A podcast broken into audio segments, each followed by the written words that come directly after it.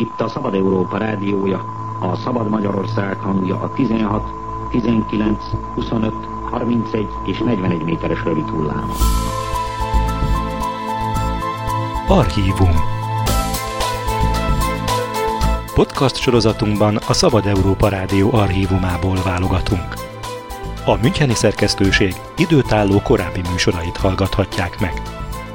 Az adás felvételének hangminősége változó, ezen lehetőségeinkhez mérten igyekeztünk javítani. Itt a Szabad Európa rádiója, a Szabad Magyarország hangja. Kellemes rádiózást a Szabad Európával!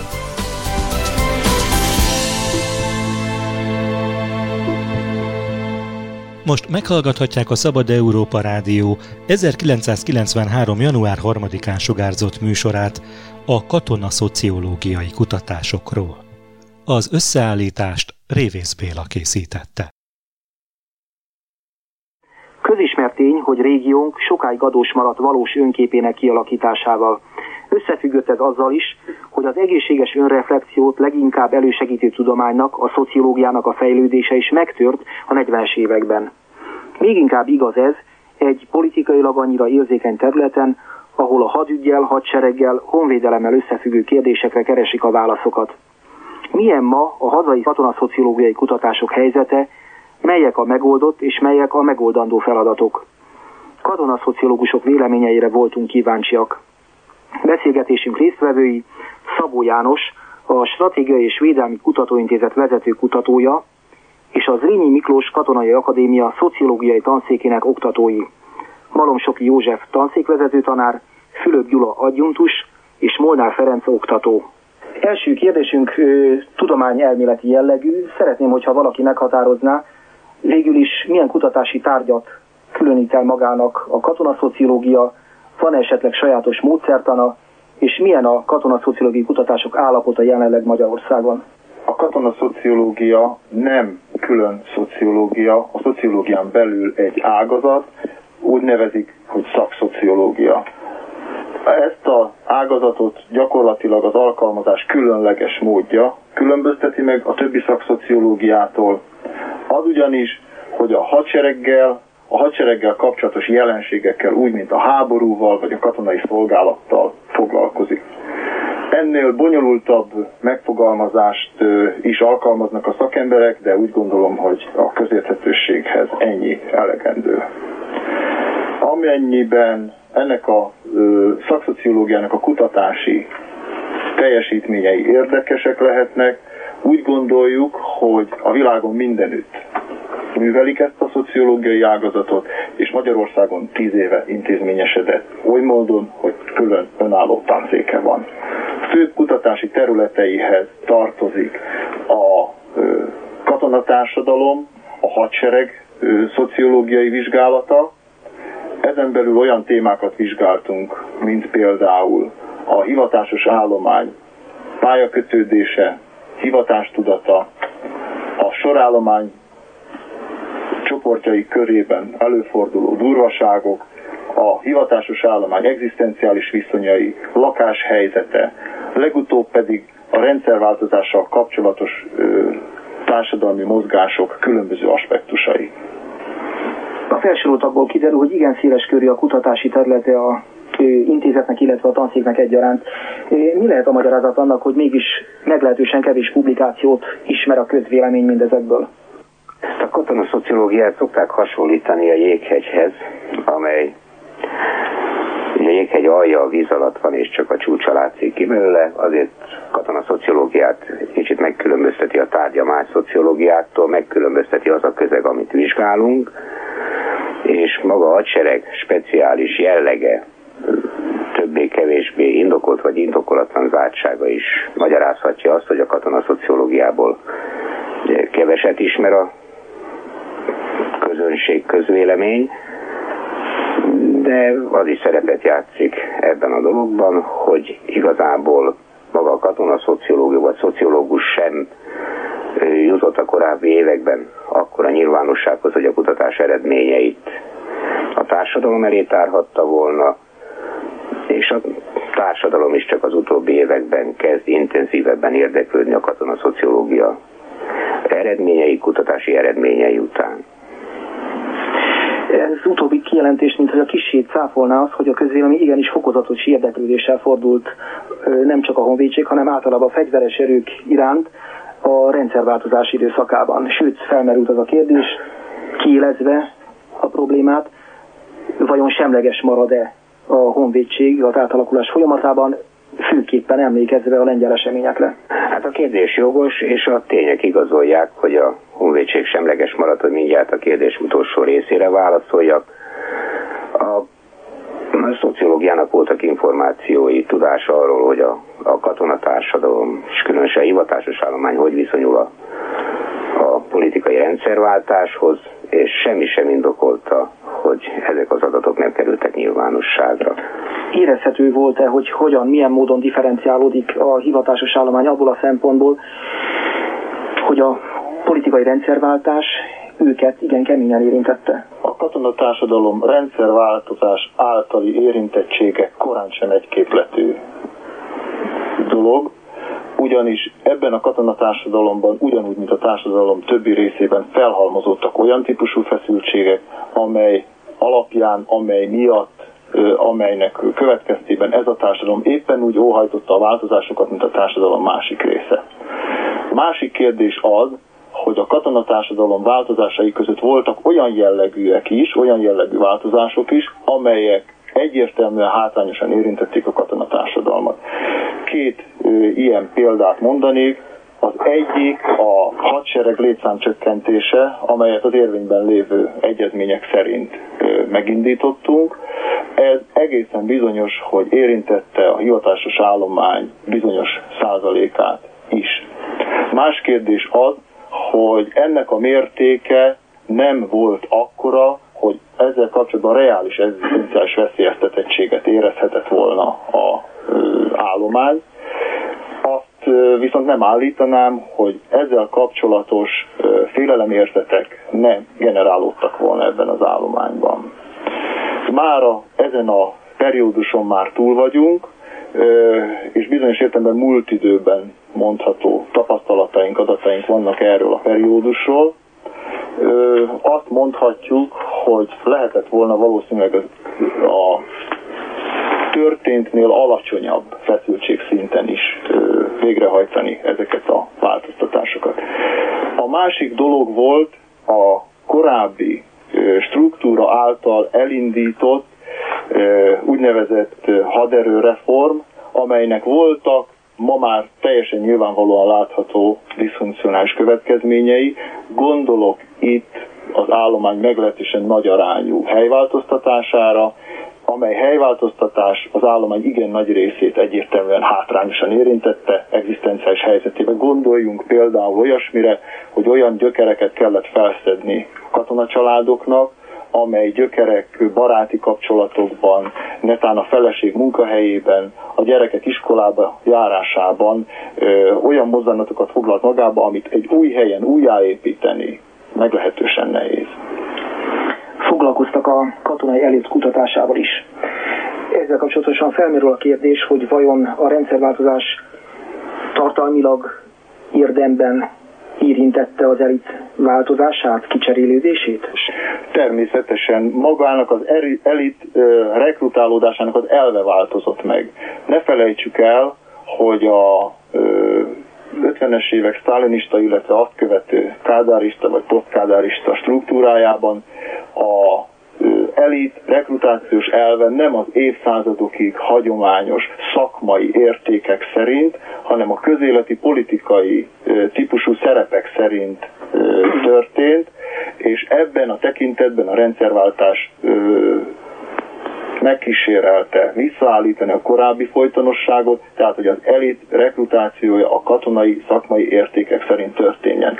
Ennek nevében történt az, hogy a védelmi politika csináló pozíciókból a katonai elit az visszaszorult a katonai szakmai elit pozíciókba. Tehát a, ha durva közelítéssel fogalmazunk, akkor a Honvédelmi Minisztérium mai állománya, funkciója az a közigazgatásba ágyazódik bele, és a mai hadsereg parancsnokság funkciója az, ami a szakmai katonai elit funkcióinak megfelel. Azt lehet mondani, hogy a korábbi más elven rekrutálódott elit, itt értve alatt elsősorban a tábornoki kar lényegében kicserélődött, és az ezredesi kar döntő többsége is. Tehát erre a kérdésre válaszom azt, hogy igen, ez az elitcsere megtörtént. Sokféleképpen szokták használni az elit fogalmát. Ebben az esetben beosztáshoz vagy rangfokozathoz kötődik ez a speciális csoport? Ettől a ponttól igen bonyolult a dolog. A katonai szervezetnek léteznek olyan pozíciói, amelyeket betöltő emberek az egész hadsereget működését meghatározó jogosítványokat tartanak a kezükbe. Azokat az embereket, akik ezeket a pozíciókat betöltik, azokat az elithez tartozóknak minősítjük. Van egy másik közelítés is, ami ennek az elitnek az elit értékeit célozza, ami azt szeretné tudni, hogy tényleg olyan értékesek -e ezek az emberek, olyan tanultak, olyan szociális kapcsolataik vannak, olyan mintákat közvetítenek, és az általuk vezetettek olyan intenzitással akarják-e követni őket, mint ahogy elvárjuk tőlük. Ez egy másik értékközelítés, itt már bonyolultabb a probléma. Azt lehet mondani, hogy a korábbi elitnek a szakmai ö, kvalifikációi azok elmaradtak az elittől kívánható kvalifikációktól. A mostani elit viszont egy korábbi szakmai rétegből, egy szakmai elitből, másodelitből, szubelitből szakkifejezéssel származtak, rekrutálódtak, ami azt jelenti, hogy szakmailag ezeknek az embereknek a értékei azok maximálisan megfelelnek az általuk elfoglalt pozícióknak, és azt hiszem, hogy azt is mondhatom, hogy az általuk vezetettek elfogadása irányukban szintén jónak mondható.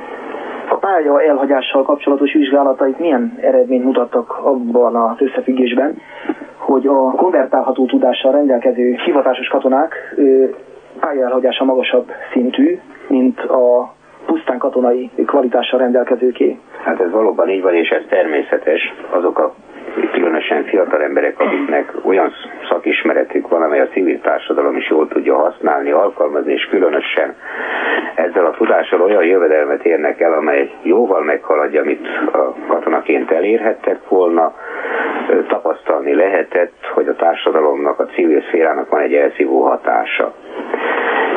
Ezt erősít ezt erősítette, ezt a folyamatot erősítette, ami nem kifejezetten a rendszerváltással összefügg, hanem a hadsereg átszervezésével összefüggő dolgok, amikor embereket, családokat mozgattak egyik helyőrségből a másikba, amit a katonai szaknyelv diszlokációnak nevez.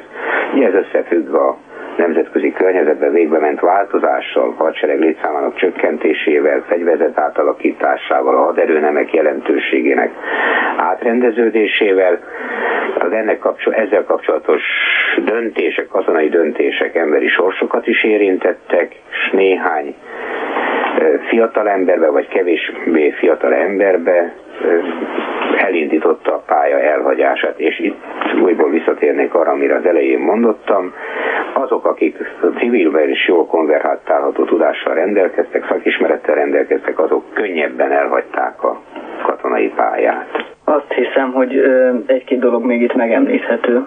Elsősorban az, hogy a társadalomban az új alternatívák és lehetőségek felmerülése fokozta ezt az elszívó hatást, és az a lehetőség, ami biztosítva lett a szervezeten belül, hogy viszonylagosan viszonylag könnyen, veszteség nélkül el lehetett hagyni, ami kés, korábban korlátozva volt. Erre most lehetőséget kapott a hivatásos állomány, és kapcsolódva ehhez meg kell említenünk azt, hogy ezek a lehetőségek, amiket a társadalom felmutatott a, a piaci viszonyokra való áttéréssel, először akkora csábító erővel hatottak, hogy, hogy nagy tömegek szereltek le, és a tömegeknek a, a kiáramlása a hadseregben, amikor bebizonyosodott, hogy nem annyira sikeres, mint amennyire számítottak rá, akkor ez a tendencia egy kicsit ö, ö, visszaesett. Hát volt egyfajta csalódás is. Még egy apró dolgot talán érdemes megemlíteni, az, hogy ö, a konvertálható tudás mellett az a családi háttér, amelyik tudott olyan vagyoni tőkét felmutatni, amivel lehetett esetleg kisvállalkozást kezdeni, ez szintén elszívó hatásra jelentkezett. Tehát családi vállalkozásokba, itt a földműveléstől elkezdve az ipari szolgáltatásig minden szóba jött, jöhetett, szintén ilyen hatást váltott ki. Visszatérve egy kérdés erejéig a honvédelem, a hadsereg politikai környezetére, emlékezetes, hogy Grósz Károly még annak idején megfontolta azt is, hogy a több pártrendszer bevezetése lehetővé válna esetleg a hadseregben. Ennek másik pólusa nyilván a hadsereg teljes depolitizálása lett, ami végül be is következett. Legalábbis azon a szinten, hogy intézményesen egy párt sem lehet jelen a hadseregben. A sajtóban sokszor találkozunk azonban azzal a véleménnyel, megítéléssel, hogy voltak éppen nem teljes depolitizáltságot jelent az az összefüggés, hogy a hadvezetésnek az élén gondolva a minisztériumra vagy pedig a vezérkarra politikailag elkötelezett személyiségek találhatók, tehát ebből a szempontból mégsem minősítik olyannak a hadsereget, amely teljesen mentes lenne a politikai befolyásoktól. Én azt hiszem, hogy itt nagyon érzékenyen külön kell választanunk két dolgot. Míg a korábbi felfogásban a hadsereg fogalom alá soroltunk be mindenkit, aki a katonával, a védelemmel is ezzel a területtel foglalkozik, addig ma pontosan kell tudnunk, hogy a hadsereg, a katonai szektor az nem foglalja magába, pontosabban a hadseregnek, mint katonai szektornak nem része a Honvédelmi Minisztérium abban az értelemben, hogy az a közigazgatásnak a része. Most, és ebben az értelemben a közigazgatásra érvényes jogállami szabályok vonatkoznak rá.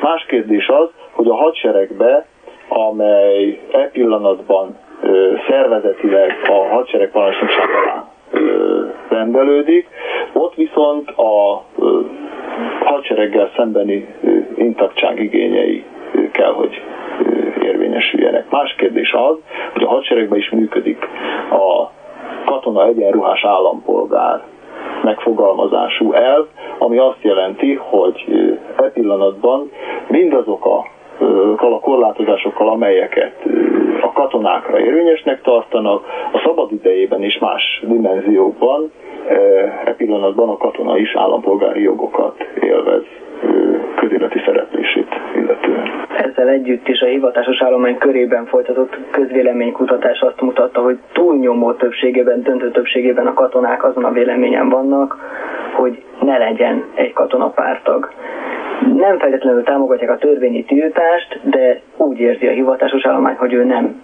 kíván semmelyik pártnak tagja lenni egy több pártrendszerű országban. Tehát, hogy egy kicsit pontosítsam, hogy az adataink azt mutatják, ha olyan rendelkezés születne a most küszöbön álló honvédséget érintő törvénykezésekben, hogy a katona személyek nem lehetnek párttagok, akkor ez nem rázná meg különösebben a katonatársadalmat.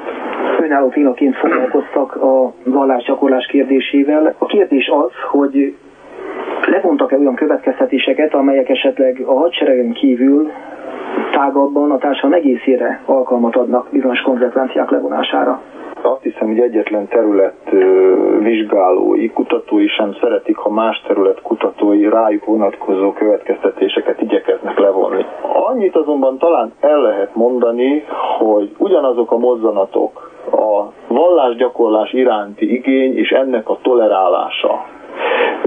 Hasonló arányban fordul elő itt is, mint a társadalomban, amiből mondjuk egy olyan esetleg vérszegénynek is nevezhető összefüggés következik, hogy ebben a társadalomban igazándiból sem a vallásosság megléte, sem annak korábbi kizárása ügyében különösebb belső gátak nem voltak. E tekintetben, ha lehet azt mondani, meglehetősen egyképletű a társadalom, és ebből a hadseregi, a védelmi szféra sem kivétel. Tehát itt is hatottak ugyanazok a törvényszerűségek, amelyeket az, amelyek az embereket a vallásosság mellett tartották, vagy a vallásosságtól elszólították. Ugyanaz, ugyanazok az arányok.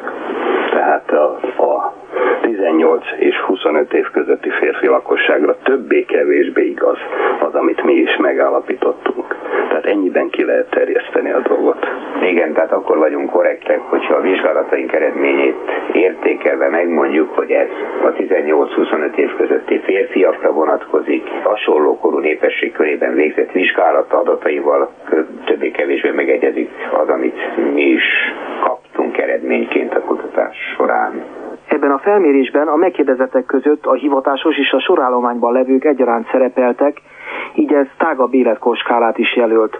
Az volt tapasztalható, hogy az életkor csökkenésével növekedett a vallásosok aránya, illetve a vallás iránti elkötelezettség intenzívebbé vált.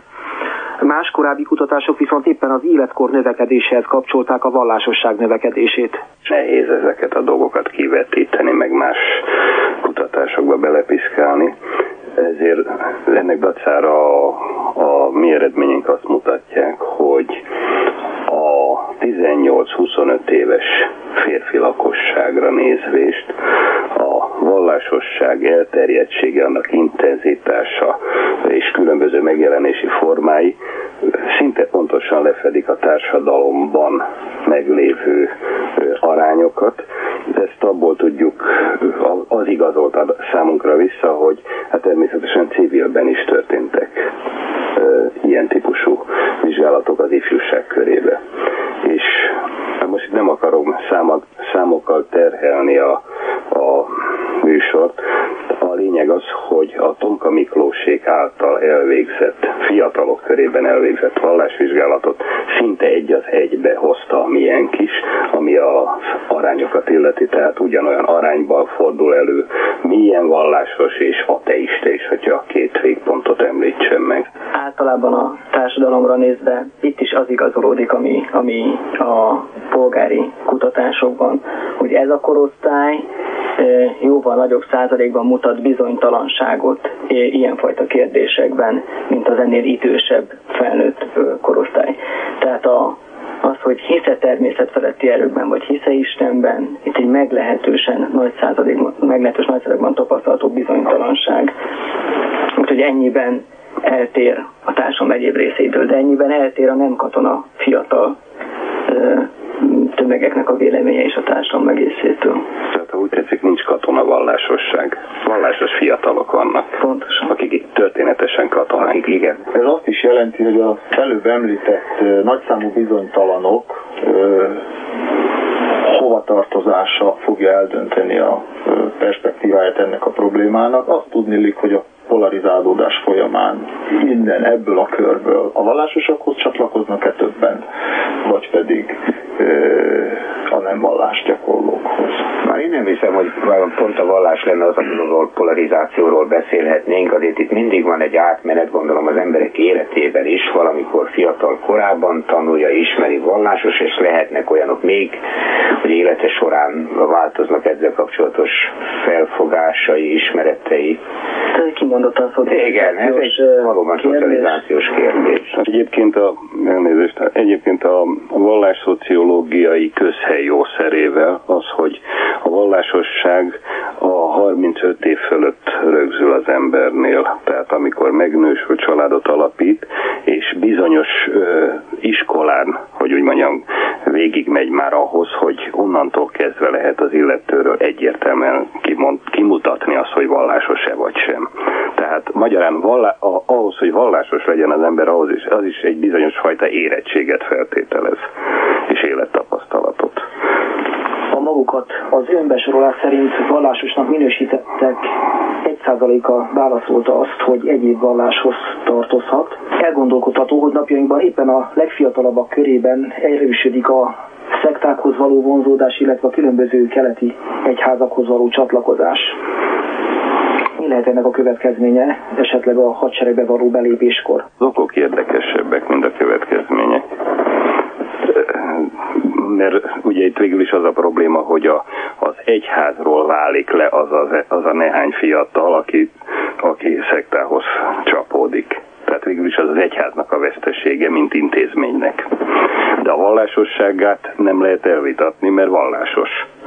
Ilyen vagy olyan formában. Az a helyzet, hogy ez a vallásosság szempontjából világjelenség. Tehát a vallásszociológia ezt úgy úgy fogalmazza meg, hogy a vallás individualizálódik.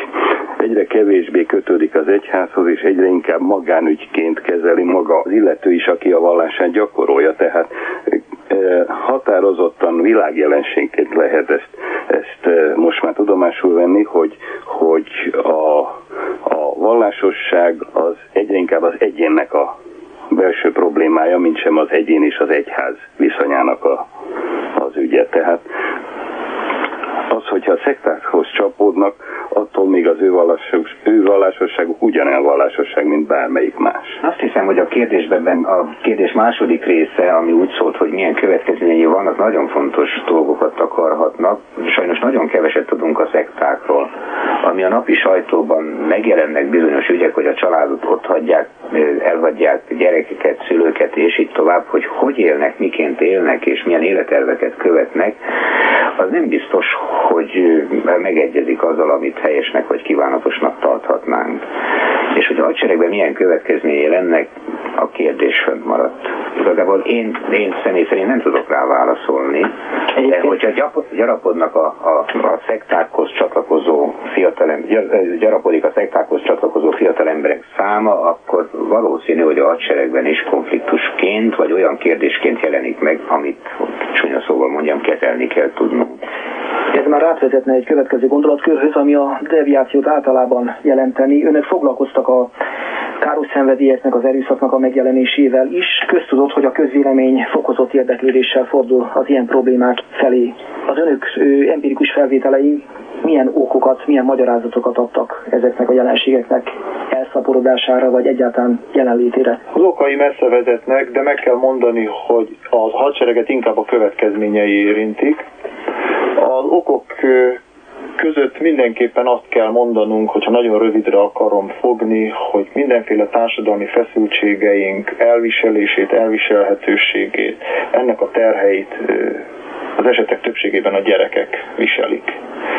Ezek a gyerekek, akik deviánssá lesznek, az előéletükben legtöbbször föllelhető módon magukkal viszik azokat a negatív hatásokat, amelyeket ezek a hatások szülői közvetítéssel többnyire ö, ö, egészen hozzájukig eljuttatnak.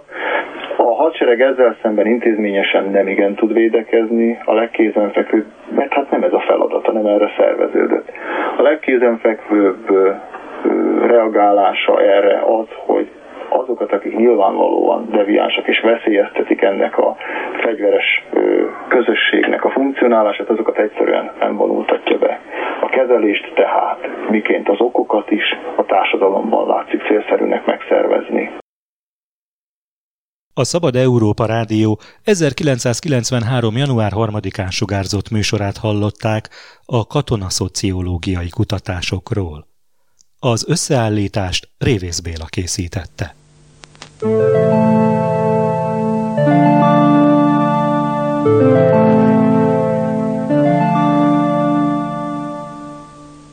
eredeti felvételt az Országos Széchenyi Könyvtár történeti fénykép és interjútára őrzi és bocsátotta rendelkezésünkre. Thank.